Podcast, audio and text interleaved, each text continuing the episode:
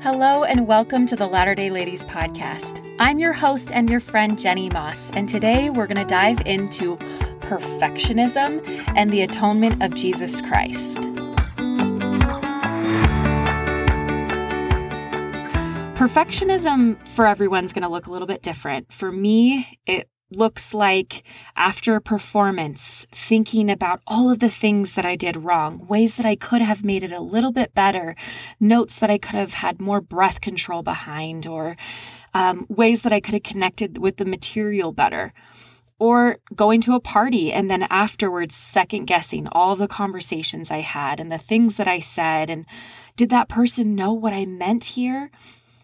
This kind of thinking is an anxious awareness uh, stemming from perfectionism. Most likely, you've run into this as well, either in your own life or you've seen people around you who have been burdened by this unattainable standard that they've set for their life. They're constantly feeling like a failure, constantly seeking for the uh, perfect person that they feel like they, quote, should be. It's exhausting. It's an exhausting way to live. And no matter our efforts to be perfect, we will always need a Savior.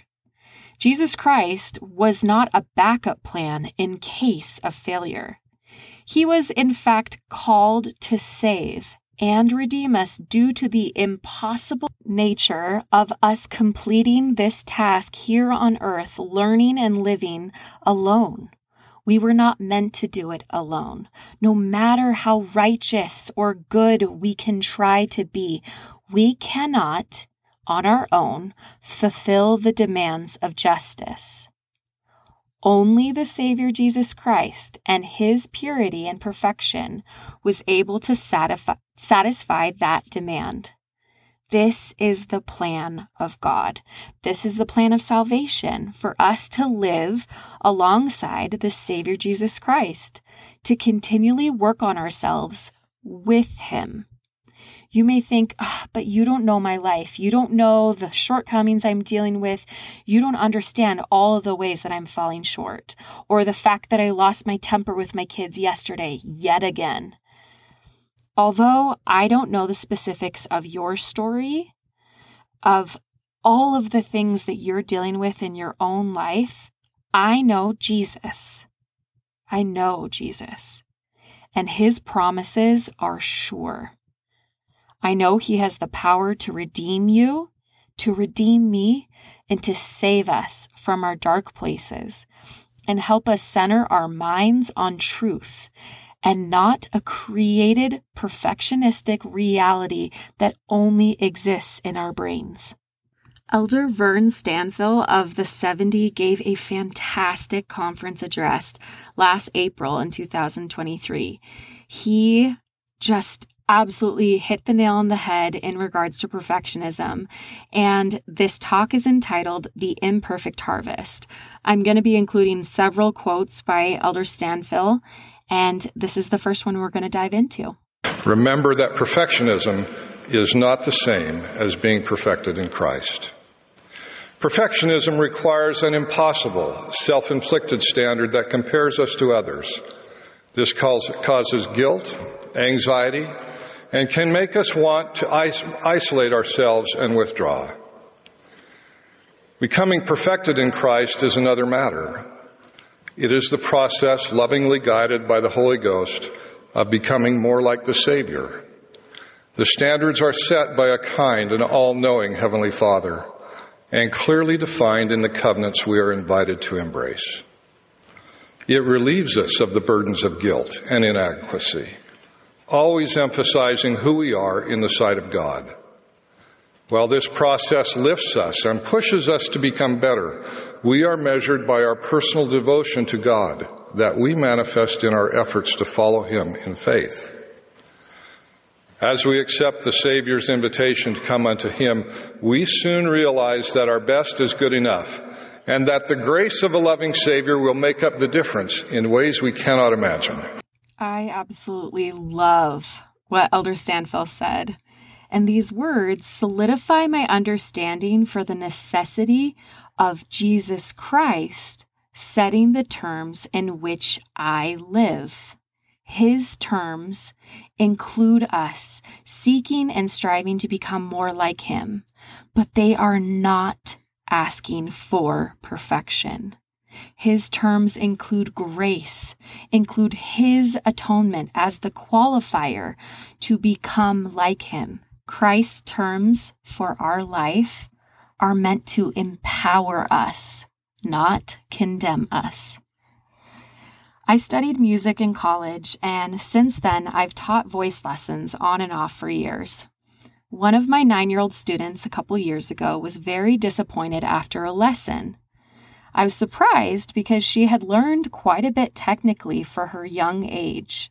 I asked her if there was something specific that bothered her, and she said, I just want to sound like Kelly Clarkson, but I'm nowhere near that. I tried to explain that a nine year old's voice cannot have the same depth, vibrato, and strength of sound, even if she devoted her entire life to practicing. I explained that her vocal cords needed to grow. Her ability to breathe would grow because her body would get bigger and her lungs would be able to expand more. I taught her about how her voice would develop into her 30s. But I saw this little girl leaving, broken-hearted, because she did not sound like Kelly Clarkson. As adults, we can see that although this young lady was making leaps and bounds in her progress and was doing fantastically well for her age in her studies of voice, her expectation to become like Kelly Clarkson as a nine year old was unattainable. As a perfectionist, we can all have our own Kelly Clarkson esque unattainable standards that we've given ourselves, that we've prescribed as what we need to be doing. But just like Elder Stanfill said, we can give over these prescribed standards of what we perceive that we should be doing and receive instead from God what we could be doing with Him. It's incredibly powerful to strip back all of the shoulds in our life that we decide in our own minds and build our lives instead on truth. Build our lives with what we can do and accomplish with the Savior Jesus Christ. His words to us are filled with a complete understanding of who we are, what we were meant to do, and our abilities at this time. Elder Dieter F. Uchtdorf said, I believe the Savior Jesus Christ would want you to see, feel, and know that He is your strength. That with His help, there are no limits to what you can accomplish. That your potential is limitless he would want you to see yourself the way He sees you. And that is very different from the way the world sees you.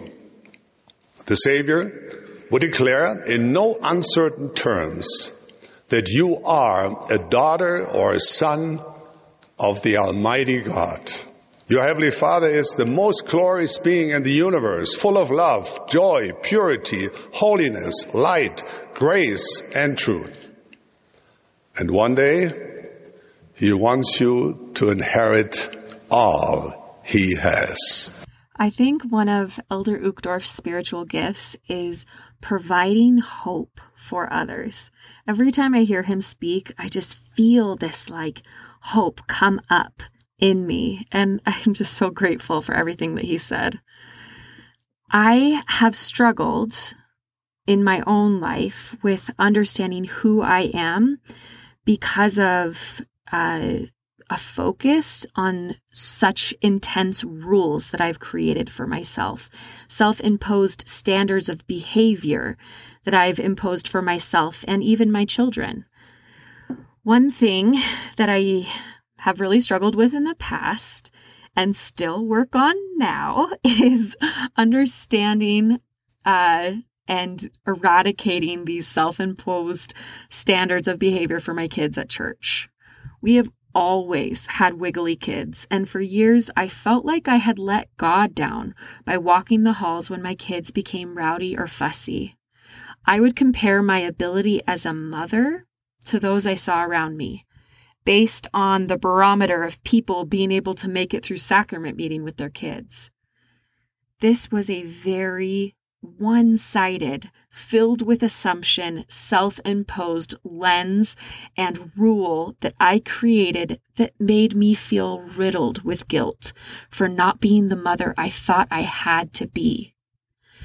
I've come to understand that my motherhood value is not predicated upon anyone's behavior in church. That's a narrow frame of reference to see myself in. I needed to pull back the lens to include the barometer that the Lord has set for me. He's prompted me to ask questions like this Did I show love for my children today? Did I repent when I fell short in different areas of my life? Did I take time to see the Lord's hand in my daily activities? Did I seek to keep my covenants?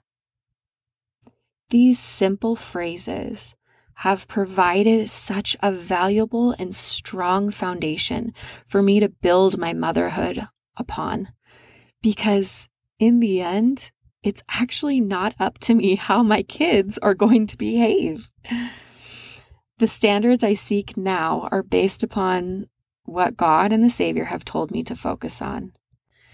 I loved this section of Elder Stanfill's talk where he outlines how the Savior spoke and the intention in which he spoke after his faith wavered when he fell into the water. I believe that as Peter and the Savior walked back to the ship arm in arm, Peter soaking wet and perhaps feeling very foolish, the Savior may have said something like this Oh, Peter, fear not and worry not. If you could see yourself as I see you, your doubt would fade and your faith increase. I love you, dear Peter. You got out of the boat. Your offering is acceptable, and even though you faltered, I will always be there to lift you from the depths, and your offering will be made perfect. I love those last two lines. Your offering is acceptable, and even though you faltered, I will always be there to lift you from the depths. Your offering will be made perfect. That's a promise that we can all take. Our offering will be made perfect through the atonement of Jesus Christ if we accept Him into our lives and ask for His help. I've asked the question, Is my offering acceptable? so many times. but it's nice because every single time I ask it, the Savior answers with so much kindness and gentleness. It is a question that I used to fear because of a misunderstanding of who Christ was. I felt like maybe he would berate and belittle my efforts, but instead, he lifts and loves. But what about the past? I've heard many of us speak words of regret, ways that we may have fallen short as mothers or friends, daughters or sisters. There is often much pain tied into the weight of regret.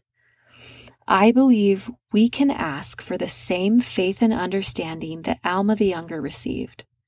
He was torn up and racked with guilt and regret, and thinking about those he had harmed while actively pulling people away from the church probably just kept him from sleeping every night.